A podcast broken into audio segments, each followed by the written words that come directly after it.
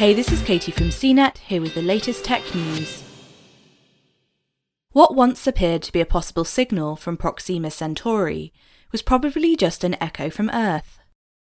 Astronomers dedicated to searching space for signs of technology created by extraterrestrial intelligence, also known as technosignatures, say one promising lead now looks to have been a false positive. Evidence suggests that the signal is interference from human technology, although we were unable to identify its specific source, explains Sophia Sheikh with the Breakthrough Listen team in a statement.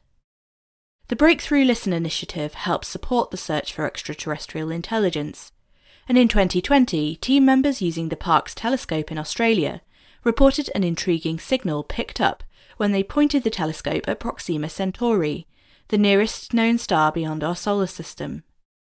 But after Sheikh performed a deeper analysis of this signal, it began to look much less alien, explains Andrew Siemion at the University of California, Berkeley, who also leads Listen's science team. In the case of this particular candidate, Siemion says, our analysis suggests it's highly unlikely that it is really from a transmitter out at Proxima Centauri. However, this is undoubtedly one of the most intriguing signals we've seen to date.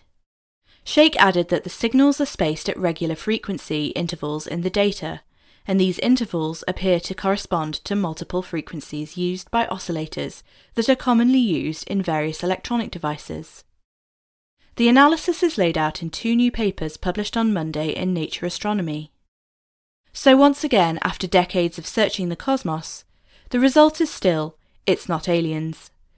But Breakthrough Initiative's Executive Director Pete Worden says the latest report helps to further fine tune the process of filtering out false positives. While we were unable to conclude a genuine techno signature, we are increasingly confident that we have the necessary tools to detect and validate such signatures if they exist, he said.